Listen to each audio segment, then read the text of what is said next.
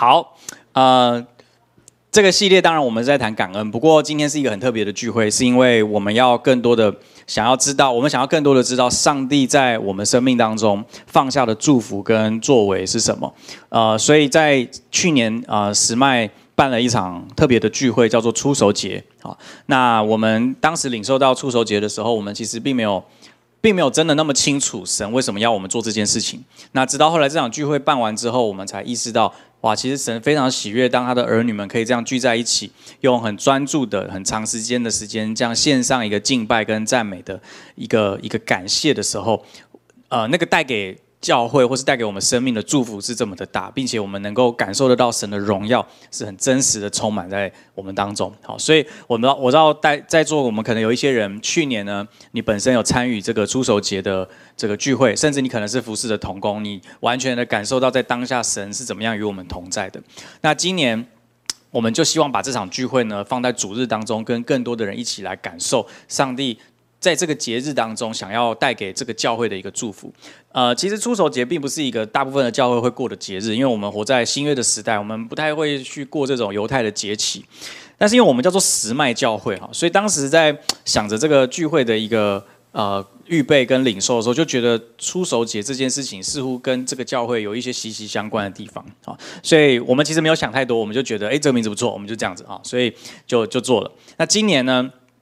当我在预备今天的信息的时候呢，我就觉得上帝再次的提醒我要回去看看当初为什么我们要做这样子的一场聚会，当初为什么我们会领受到关于出手的这样子的一个精神跟它的概念，究竟在这个感恩的季节当中，我们要从这个概念中，从这个好像是另外一个民族，从以色列民族他们的一个节期当中去领会，或者是。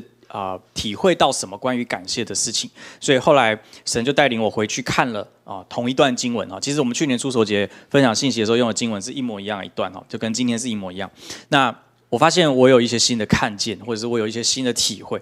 那今天就想用这个一点点的时间来跟大家分享哈。我们今天的主题叫做全新感恩哈，我选择线上。呃，我先稍微说一下这个主题。这个主题其实不是我定的啊，这个就是呃母堂这个系列刚好是这一周的主题。那我觉得非常非常的刚好，就是哎，这个还是讲一下到底有多刚好呢？因为你知道，本来我们感恩主日不是在这个礼拜吗？我们原本在年度计划的时候，我们就设定说，哎，出手节我们可以跟主日绑在一起，应该是有这样子一个想法。不过那个时候设定的时间点其实是十月，为什么？因为十月刚好是十麦的周年，所以我们就想说，哎，两周年哈，办出手节刚刚好哈。所以我们那时候想说办办在十月，但是后来就是反正不知道为什么哈，不知道发生什么乱流，反正就是没有成功哈，就这个规划一直没有办法成型啊哦，因为十月有年假。好，那时候十月遇到连续两个连假，实在是史无前例哈。然后我们就觉得，哎，好像有些东西，后来怎么瞧一瞧，瞧一瞧之后，就索性把这个活动放在十一月，哦，变成感恩的季节来做。然后呢，当时决定要放在十一月的时候，也没有想说要放在第几周。一般的想法应该是说，本来是十月的活动放到十一月，那我们就放十一月第一周嘛。也啊，也不知道我那时候在想什么，我就觉得，要不然第三周好了，好，完全没来由哈，完全没来由。但是。当我后来看到十一月教会的信息的系列出来的时候，我就鸡皮疙瘩哈，因为我就发现这一次的系列很特别。虽然在讲感恩，但其实每一周都有不同的主题。还记得上礼拜是什么吗？上礼拜金梅姐分享什么？赞美，对不对？赞美哈。所以除了第一周讲了感谢之外，第二周开始变赞美，第三周到今天啊，我们要谈谈线上。但刚好在出手节的这个概念里面，线上就是一个最主要的一个动作，就是。出手节的意义就是我们要来献一个礼物，要来献上一个东西，所以我选择献上这件事情是跟感谢是很有关系的，而且跟我们今天的主题是非常相关，所以我的题目就连改都不想改了。我觉得这样太棒了，这个这个这个题目真是棒啊，真是刚好。好，所以我们来看一下今天的主要的经文，在生命记二十六章一到四节。其实今天会有主要。今天我们主要会看三段不同的经文，好，但是这一段会是整个出手节的一个概念，所以我们很快速的把它看过。在看过的过程，我邀请你在脑中有一些画面，有一些画面，就是你想象，如果你是以色列人，你听到摩西跟你颁布了这个关于出手节的命令的时候，你脑中的图像是什么？好，然后你想象，当你进到迦南地之后，你会怎么样做这件事情？好，你会怎么样做这件事情？好，生命记二十六章第一节到第四节，哈。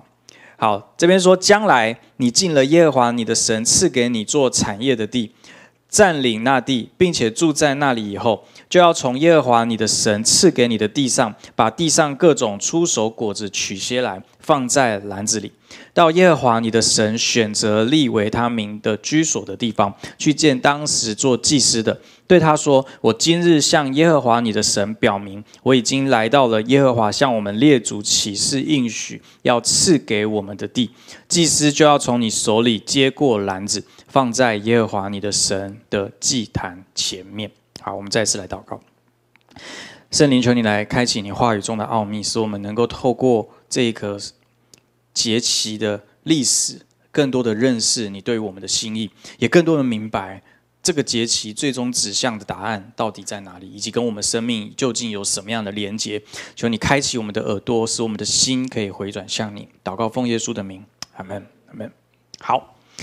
呃，这段经文其实很棒哈，这段经文很完整的描述了出手节是一个什么样的画面，所以你在里面大概看到几个细节，对不对？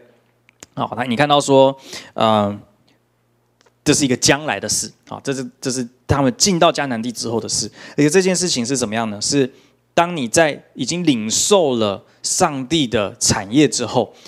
你要献上的一个祭物，它不是在你领受产业之前你要献的，是在你领受了这个产业之后，进入这个应许之后你要献上的。然后呢，他要把出熟的果子举起来，所以出熟节的这个名字的概念从这里来，就是出熟哈，就是第一批最早的，很像是你第进入职场的第一份薪水啊，或者是或者是就是啊，不知道可能。比如说像我生了第一个孩子啊，就是那个第一个第一个的那种珍贵跟那种独特性啊，是很难被取代的。所以那个出熟的概念也是这个样子。好，然后他要怎么做呢？就是要放在篮子里面哈。所以你可以想象是那种你看电影的那种非常丰年。庆典式的那种感觉，大家带着自己的，就是就是产业哈，带着自己的那个那个那个那个农产品这样子一篮一篮的这样带来，然后呢，到祭司哈这边重点是祭司要到当时做祭司的对他说，好，就是你拿拿来给祭司不能放着就走掉，你还有台词要跑哈，你还有台词要讲，那你要讲什么呢？你要说，我今日向耶和华你的神表明，我已经来到了耶和华向我们列祖起誓应许赐给我们的地。祭司就要从你手里接过篮子，好，所以这个台词很有趣。你注意他，他为什么要讲这件事情啊？嗯，你可以想象哦，你拿着这个一篮一篮的礼物来献给圣带到圣殿要献祭的时候，你把它放在祭司的面前，祭司不会问你说。你到底要啊？祭司可能问你说：“你的你你你带什么东西来？哈，然后哪些东西要怎么处理？他们有一定的那个规矩啊，不管是牛羊啊、什么水果啊、蔬菜啊，什么要怎么处理，都有一个规矩。然后呢，这个时候在你献祭的过程，你的敬拜，你献给上帝的过程里面，你是有话要说的。而且，但是你说的话的内容是，他说我我今今天用白话一点讲，就是我向神表明说，我已经来到了你向我们的祖先启示应许要给我们的地。”他不是说上帝这个礼物你喜不喜欢？上帝这是我家这过去这一年的丰收的成果哈。上帝这个是谢谢你的恩典哈，这个这个赏赐我们过去这个风调雨顺，让我们家这个农产品哇，这个蔬菜长得又肥又美啊，这个这个献给你，不是讲这些话，就就讲一个话啊，你这些可以讲，但是有一件事情你一定要讲。摩西说你一定要讲，就是我已经站在耶和华向我的祖先所启示赐给我的这块地上。好所以我想要跟你分享，从这段经文这个画面里面，我们要看见出手节有一个非常非常重要的意义，并不是线上礼物，并不是礼物竞赛，就是看谁家的田比较肥沃哈，看谁的那个农业技术比较好，不不是哦，出手节有一个很重要的意义，好，帮我放下一张，下一张。出手节，下下一张。好，出手节的意义是一切都是神的应许和赏赐。出手节的意义是，你要知道这一切都是神的，而且你已经得到这个应许跟赏赐。出手节不是在预约未来的丰收，出手节是我已经得到，所以我献上。这个这个差很多。如果你是说我今年，因为我们常常会说你要有一个。信心的选择，对不对？那我们说，我们说这个感谢啊，或是赞美神，是一个信心的选择。即使我的环境很不好，我还是要赞美神，因为那是一个信心的选择。但是你知道，当我们谈出手这个概念的时候，它并不是一个信心的选择，它是一个信心的结果。是因为你相信神的应许，所以你已经得着了那个应许之后，你带到上帝面前的东西。所以它并不是一个很不合理的要求，这并不是上帝对他的百姓的一种苛刻。反而是非常合理的。而且神要他的百姓要我们常常记得我们到底得着了什么。你注意哦，这个这个这个命令哈，这个出手节命令颁给了以色列人，不是只有那一批进迦南地的以色列人，是颁给历世历代的以色列人。也就是说，未来好好几代以后的子孙，他们在庆祝出手节的时候，神要他们回想的一件事情是同一件事情，就是，甚至你如果生命记再往下看哦，你会看到，神只要他们看一件事情，就是你当初是怎么被救出来的。神没有要你看说。啊，那个是你祖先那个五代以前的阿公哈做的事情，他们经历了上帝的拯救，过过红海。啊，现在哈，现在你们可能有别的议题啦，啊，所以我们来谈谈别的事情，我们来感谢一点别的事情。没有没有没有，出手节对以色列人来说就感谢一件事，就是我们当初是被神怎么样的拯救，脱离埃及的掌控，进入这个上帝给我们的应许之地，本来不属于我们，但后来属于我们的地。然后我们在里面。我们这些农业的收成、果树的收成，都是上帝的祝福。所以，这是出手节一个很重要的意义，是一切都是神的应许跟赏赐。所以，当我们啊在过出手节的时候，当我们在欢庆这个感恩的季节的时候，我也想要鼓励大家把我们的视角对齐。你现在的生命当中，你领受了什么样的应许？你拥有什么神给你的应许跟赏赐？你正在经历的那个应许是什么？你正在经历的祝福是什么？刚刚我们中间分享了一些感恩的事情，我相信你会知道，哇，有一些很感谢的人，有很一些很感谢的事。但让我们看见这些是不是上帝对你生命的应许呢？这件事情我没办法代替你回答，你需要自己问你的心，你有没有看见那是上帝对你生命的一个应许跟祝福？因为，因为，因为那个就是你需要感谢的。同时有另外一个重点，出手就要我们专注的是神已经成就的那一件事情，而且有一件特别的事情是要我们专注的，并不是要我们专注在所有的事情上面，是有一件事情，就是上帝对他百姓的救恩。上帝对他百姓的救恩，是他要他的百姓历世历代的以色列人在出手节的时候可以专注的事。所以各位弟兄姐妹，在我们的生命当中，我们唯一要专注的，其实也只有一件事情，那个专注的事情是上帝对我们生命的救恩。是耶稣拯救我们生命的那一个故事。我指的不是你信耶稣的那一天，我指的不是你感受到上帝对你说话的那一刻而已。我指的是两千年前耶稣为你死在十字架上的那整个完整的故事。那个是我们要专注的。好。你可能会说，好了，之前讲这么多，那这就不过就是犹太人在过的节日嘛，跟我到底有什么关系啊？跟我到底有什么关系？所以接下来我要跟大家谈一谈出手节在新约时代的意义。对我们这些活在新约的人来说，出手节到底有什么意义？我们过这个节日，难道是一种犹太人至上的感觉吗？哦，其实并不是。从新约，所以接下来我会从新约的经文来让大家看到这一个这一个出手节对应到今天我们的生活里面的时候，跟我们的关系是什么？我想请大家回想一下刚刚那个生命记的经文哦，里面有一个关键的人物，有人记得是谁吗？不能说人物啊，一个角色，一个很重要的角色是什么？祭司，对，哇，很仔细在看，祭司，祭司很重要，因为没有祭司，这个出手节的献祭无法完成。好，上帝说你们就是要把他带到祭司的面前，哈，带到祭司的面前，然后，呃，祭司会从你的手中接过篮子，放在祭坛面前面。所以，所以你在那个画面里面，你不是自己去献祭，你你没办法，你必须要透过一个中间人，叫做祭司。这个祭司要帮你处理，因为因为他要确认你的带来的东西符合律法的规范，这而且而且他要。有一些程序要处理哈，不管是呃杀牛还是杀羊啊，都都是他们要处理。所以这些立位人、这些祭司会帮你处理，但是最终是一个祭司把你的祭物带到那个真正的祭坛前面。我们没有办法自己带祭物进去，必须要由祭祭司来完成这个任务，完成这个工作。这个献祭出手节的献祭才算是完整啊，才算是完成。所以在新约里面，我们知道谁是那个真正的祭司。希伯来说第七章二十六节。好，我们来看一下这个经文。希伯来书圣经告诉我们说，这样的一位大祭司对我们本是合适的，他是圣洁，没有邪恶，没有玷污，从罪人中分别出来，高过众天的。圣经告诉我们，耶稣就是那位伟大的祭司，那位历史上真正的大祭司。在犹太人的文化当中，他们在执行这个献祭的时候，确实是有分一般的祭司跟所谓的大祭司。大祭司是，嗯，是有他他是有特别的任务的。好，他一年要有一次带着这些的祭物进到那个至圣所，为全以色列人赎罪，也包含为他自己赎罪。好，所以呃，大祭司有他的独特的工作。而圣经新约的作者告诉我们，在在新约的视角来看，有一个更重要的人物出现，来取代那个旧的祭司、旧的大祭司，因为他他的他的希伯来说的这个这个这个逻辑是这样，就是如果旧约的大祭司能够解决人类的罪，那就不需要每一年去献祭了。之所以需要每一年都走进至圣所去献那个祭，就是因为没有办法真正解决罪的问题，它都是一种代替，那是一种那那是一种在旧约的时期，人们只能用这样子的方式来赎自己生命的罪。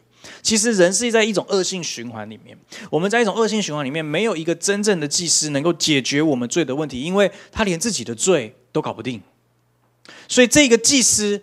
必须是独特的，这个真正的大祭司必须是特殊的。怎么样特殊呢？他必须是圣洁的，他必须是是没有邪恶、没有玷污，而且从罪人当中被分别出来，并且他是高过一切的。他所献的祭才能够代表全人类。你你知道大祭司啊，不是谁都可以当。好，在旧约时期，大祭司不是谁都可以当。所以，如果你没有符合那一个位分，你是没有办法成为大祭司的。对，你必须是亚伦的后裔才可以。所以他是有一个独特的位分在那里，才能够代表整个民族。不是谁说我愿意，我有一颗愿意的心，让我当大祭司就可以的。不行不行，你的献祭，你执行的这个献祭没有办法解决跟代替整个以色列民族。所以不是每一个人都能够成为大祭司，他必须是高过众天的，他才能够代表全人类。所以这是很重要的。耶稣是。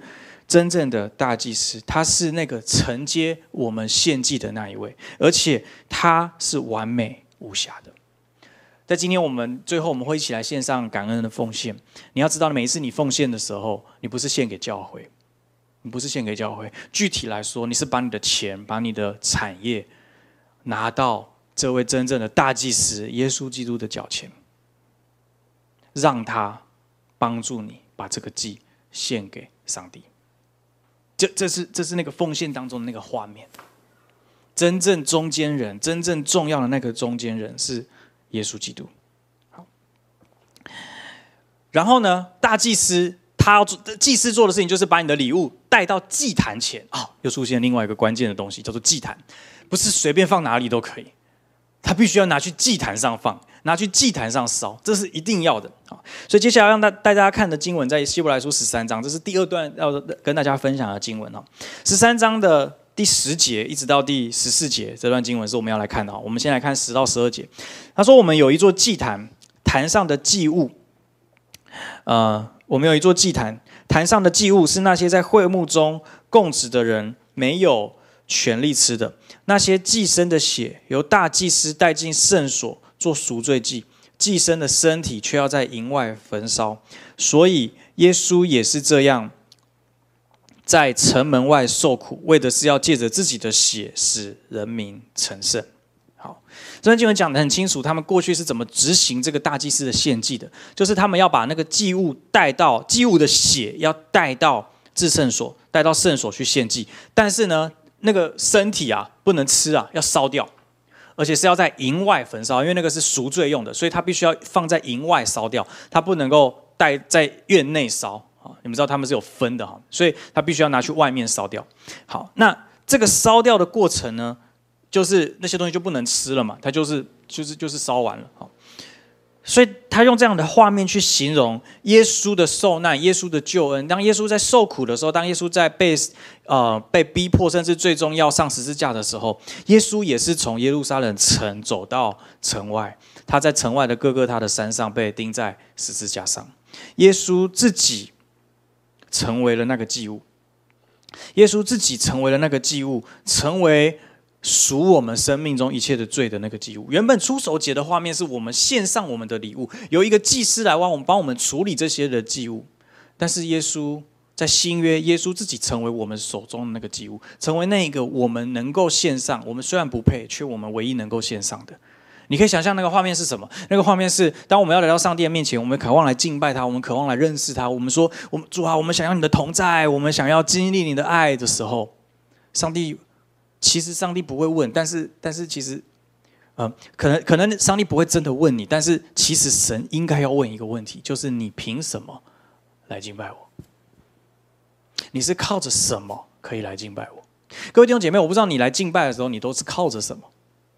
我最常靠着的是我当天的心情啊，我是由我当天的心情决定我用什么状态来敬拜神。这这个是我的比较常发生的，可是也不一定是这样。有有时候我们每一次来到敬拜的当中，或是我们要来敬拜神的时候，我们所心中所依靠的东西都是不一样的。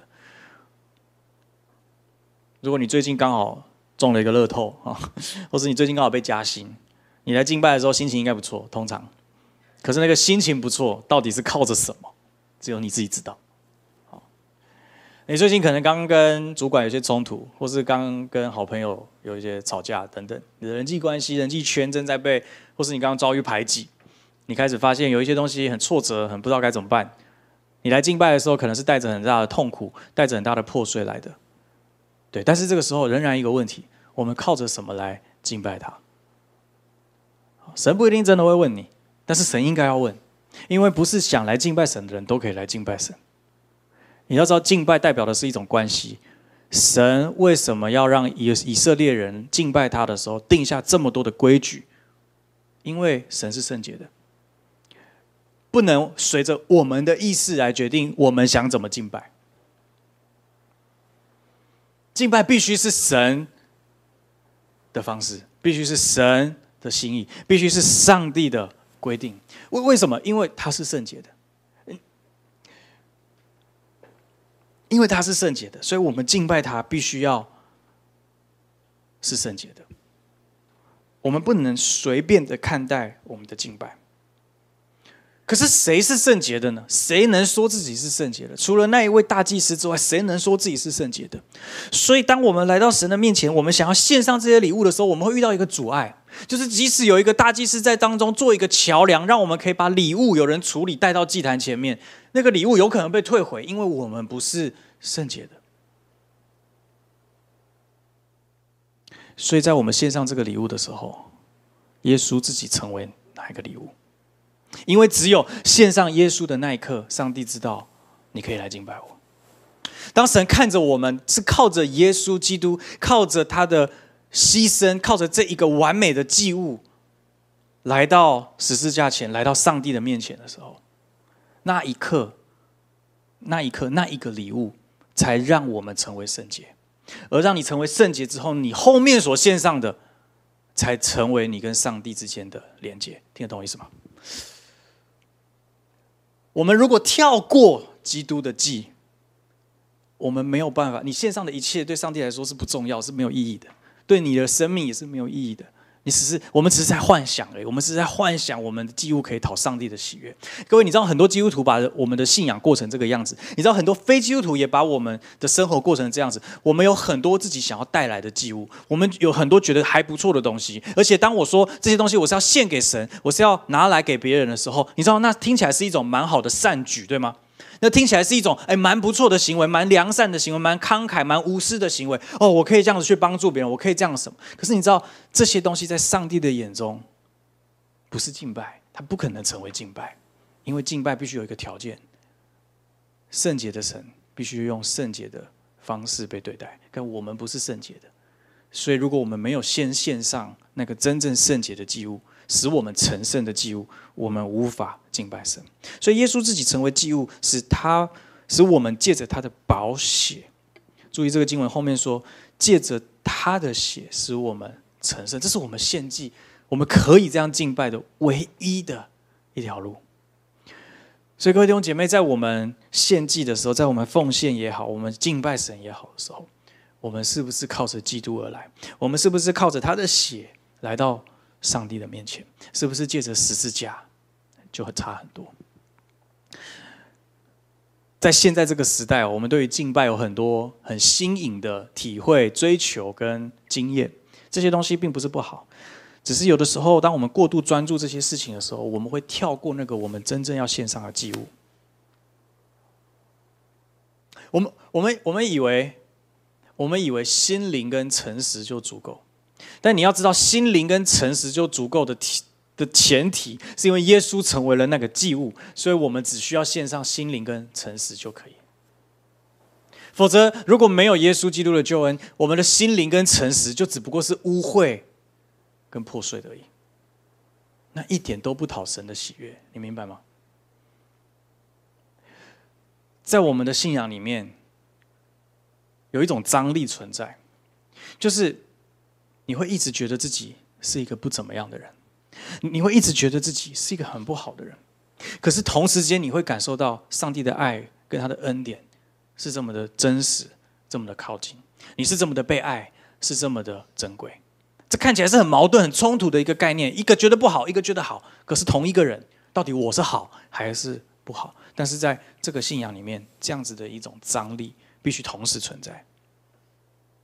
你只要少了一个，就不是基督徒了，就不是基督教了。你只要少了一边，忽略了一边，就不是基督教了。所以求主帮助我们看见我们的生命是如何的被他的宝血所拯救。然后十三节他继续说：“他说，那么让我们也出到营外，到他那里去，担当他的凌辱，因为在这里我们没有长存的城，我们却是寻求那将要来的城。”这段经文看起来很突兀。明明是在讲救恩，明明是在讲耶稣基督为我们所献上的，怎么忽然之间我们要跟着他去？我们要跟着他去面对这些的逼迫，面对这些的被误解、被迫害呢？各位，这就是圣经的描述是这样，这就是十字架会绊倒人的地方。十字架拯救了我们，毫无疑问。但十字架也会绊倒人。如果我们没有准确的明白这个信仰是什么，我们很有可能会被十字架绊倒。你你知道被十字架绊倒是一个很荒谬的画面，就是这是你拯救的记号，对不对？这是我们生命得救的一个记号。然后这个记号有一天害你绊倒，害你失去了这个救恩，害你失去了这个信仰。这本身就是很讽刺的概念，对不对？但这就是十字架。圣经说，是这就是十字架的特性，它既是你唯一的拯救，同时可能会是绊倒你的东西。各位弟兄姐妹，我们要警醒，我们有可能被十字架绊倒，因为我们都不想被讨厌，我们都不喜欢得罪人，我们都不喜欢说一些别人不喜欢听的话，我们都不喜欢被误解。但你要知道，十字架所代表的是什么？十字架代表的是。耶稣被误解，被众人误解，被全世界误解。最重要的，他被他的天赋误解。耶稣在十字架上说：“我的神，我的神，为什么离弃我？”的时候，不是在背京剧。虽然他确实是引用诗篇二十二篇的第一节，但是重点并不是他讲出那句话，重点是在他好，重点是他讲出了诗篇的那句话是在代表那句经文是在预表着他，但是。同时间也表达出耶稣的当时的情感跟感主观的感受，他感受到的是上帝对他的离弃，这是真实的。耶稣不是只是演台词而已，他是真的感受到他的天赋离弃了他，那是一种被误解，那是一种被他最爱的父亲误解的情绪。十字架代表着被误会，十字架代表着受苦，十字架代表着牺牲，十字架代表着没有自己。这就是十字架会绊倒我们的地方。因为我们不总是喜欢，或是愿意跟着基督到营外担当他的羞辱，除非我们意识到我们所现在所拥有的这座城一点都不重要。为什么你会甘愿离开城，去到野外跟基督一起受受辱呢？为什么你愿意放下现在的生活，去面对逼迫呢？因为。你意识到，我现在所拥有的一切满足都是短暂的。圣经的作者告诉我们，因为在这里我们没有长存到永远的城，我们寻求的其实是那个将来的城。所以，对于我们今天所拥有的，不管是你的工作、你的收入、你的关系，甚至是你所有最在乎的事情，都是短暂的，都是短暂的。你意识到这件事情之后，我们才有办法放放下，跟着基督走。其实我们的生命会一直面对这个选择。我们是要选择留在城内，安安稳稳的、舒舒服服的过完我们这一生，还是我们看着耶稣走向城外的身影，我们会想要跟出去？其实那是一个价值的选择，那是一个优先顺序的选择，那是一个什么东西对你最重要的一种选择。我们的生命充满很多次的经历，是我们选择留在城内，因为我们觉得这个东西很重要。现在拥有这段感情很重要，现在现在抓住的这个投资的机会很重要，现在拥有这个工作的升迁的机会很重要，这个东西不能放。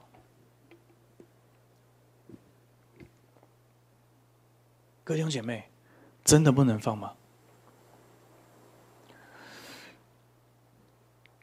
我们会一次又一次的看着基督走出城外，走出我们所保护的这座城，我们所在意的这座城，他会离开这里，去到外面受苦、牺牲，面对一切的误解跟逼迫。我们哪一次我们愿意转身放下这座城，跟着他一步一步的走到营外，走到城外，在城外面对那个苦，面对那个羞辱？那一刻，你会发现这座城其实并不吸引人，因为有另外一座城，是在那永恒的当中，神要应许给我们的充满盼望的城，那一座城才是我们所追求的。接着，我要让大家看最后一段圣经，在哥林多前书十五章，这段经文更清楚的解释了、说明了。耶稣基督在整个出手节的概念当中，我们在新约当中，我们怎么去理解这件事情？刚刚说到，我们等待的是那个将来的城。为什么我们能够因着走出营外，看见走出城外，就能够看见那个将来的城呢？答案在这个地方。我们看《哥林多前书》十五章的十九节，十九节，十九节到二十节说：如果我们在基督里。只在今生有盼望，就比所有人更可怜了。现在基督已经从死人中复活，成为睡了的人出手的果子。你看到了吗？耶稣自己成为了出手的果子。我们刚刚谈到，耶稣自己成为了祭物，他不只成为了祭物，让我们成圣，他甚至还成为了我们能够献给神的那个出手的果子。实际上不是我们献给神，是这个世界要献给这位创造他的主的那个出手的果子，是耶稣基督自己，他死了，并且复活了。这个死里复活的神迹。对我们来说，好像是我们的主还在；对耶稣基督来说，他的生命没有被留在阴间。但是对上帝来说，这是献给他那出熟的果子。上帝第一次在人类历史当中，用他自己的主权，用他自己的能力，从阴间的深处，把一个真正死去的人救活。你会知道我在谈的并不是肉体的死亡诶，因为肉体的死亡而复活的人太多了，整本圣经一堆，从旧约到新约好几个，但那些人都会再死。但是只只有一次的复活，是那个第一次真正的复活，是让耶稣真正的从阴间被救出来，升上高天，而且就不再死亡。那可是真正的复活，那个是各位弟兄姐妹我们在等待的复活。所以我记得几年前哦。不是几年前，几好好几个月以前了。我讲讲过一篇信息，叫做“基督徒不会死”。哦，基督徒不会死，你知道吗？因为我们等待的是那个长存的城，而且我们我们会经历肉体的死，但我们的灵魂不会死。这是圣经千真万确的应许。所以，叫这圣经告诉我们，基督从死人中复活，成为睡了之人出手的果子。然后在二十二节继续，他这样说：在亚当里众人都死了，照样在基督里众人也都要复活。只是个人要按着自己的次序，出手的果子是基督，以后在他来的时候是那些属基督的人。在亚当里众人都死了，什么意思？我们都是在亚当里的人，我们都是在血肉之躯里的人，我们都是在血气当中的人，我们都是在亚当之后而生的人。我们这些在亚当之后而生的人，我们身上带着一个死的咒诅。这个死亡的咒诅从亚当之后就如影随形的跟着历世历代的人类，我们无法脱离这个咒诅，我们无法脱离这个循环。我们可能可以用很多的宗教、很多的仪式，看起来献上很多的东西。你知道，这在台湾我们已经看太多了。每一年清明节、过年和各式各样农历的那个七月鬼门开的时候，大街小巷都在摆供桌。我们很擅长献出一些礼物。来表明我们对神明或是对另外一个世界的一种尊重，但在上帝的眼中，这些礼物是徒劳无功的。你可以在一整年当中对上帝充满着感谢，你可以在一整年当中感谢上帝的恩典，但如果你 miss 掉那个最重要的恩典，使耶稣基督成为那出手的果子，我们就错过了全部。我我要帮助大家的是，我们都需要被提醒，什么才是我们真正的专注。如果基督自己是那个出手的果子，他从死里首先复活，我们就都会得着复活的盼望。在台湾，我们不得不去想一个问题：我们会不会有一天遇到战争？其实我觉得我们算幸运。我的意思是，我们好像是应该最先。打起来的地方，但目前为止还好像还没打起来。我某种程度觉得我们已经蛮幸运的。那另外一种幸运是，我觉得我们应该是全世界数一数二有警觉性的国家，因为毕竟我们的局势这么的危险。如果末世一定会有战争，我们应该会比其他国家的人更警醒才对。虽然现实不一定是如此啊，但是理论上应该是这个样子啊。我觉得我们是幸运的，因为我们有一个迫在眉睫的危机。只要你愿意去想一下，你会发现我们是需要准备的。准备什么？不是准备枪，不是准备武器。当然，你可能可以学一些急救的知识，也许有帮助啊。但是你真正要准备的是什么？你真正要准备的是，你真的相信耶稣是那出手的果子，从死里复活的吗？如果你相信的话，我们会知道，在他来的时候，我们这些属基督的人也会跟着复活。圣经告诉我们，那些在基督里睡了的人会起来，其实就是复活的意思。而且你会得到一个新的身体，更强壮的身体。不知道能不能定做，可能不行。但是你会得到一个新的身体，你会得到一个全新的礼物，是你一个新的身体，一个更能够承载你的灵魂的身体。它不再衰败，不再衰残，它将存到永远。你各个器官的功能不再需要透过健检去 maintain 它。不再需要透过医生的手在那边好，让他可以不要衰败。不，那个新的身体不会再老去了。各位弟兄姐妹，我们得到的祝福比我们想象的还要更大。我说的不只是你们，我也常常需要被提醒。我们活在这个有限的世界跟时空里，我们常常忘记最重要的事是什么？我们常常忘记我们最需要感谢的是什么？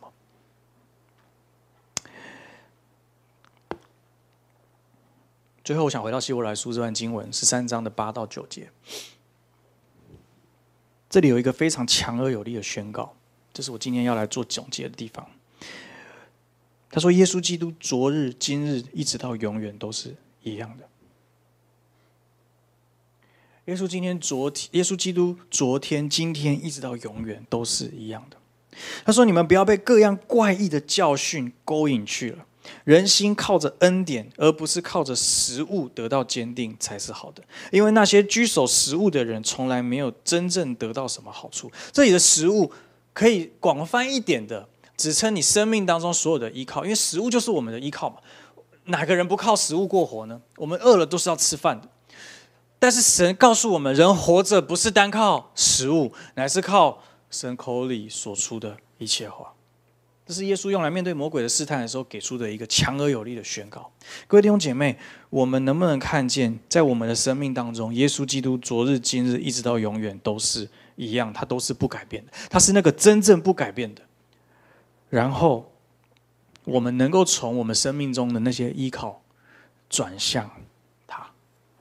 他说：“人的心靠着恩典，而不是靠着食物得到坚定，才是好的，才是健康的。”才是正常的。什么时候你要靠着恩典？就是当你觉得你没办法的时候。还记得两个礼拜前我们谈的那个感恩的故事吗？我们是自私且自我中心、充满骄傲的。我们在人生的每一个关键的时刻，那个真正重要的议题上，我们是无能为力的。我们没有办法改变自己的生命的路径。这个世界告诉我们，人定胜天。但是在你的生命里面，当你认识自己之后，你会发现，人可能定得了天，但定不了自己。人某种意义上，可能在上帝给我们的范畴下，我们可以证明自己可以做到些什么。但是在生命真正最重要的问题上，我们没有任何答案。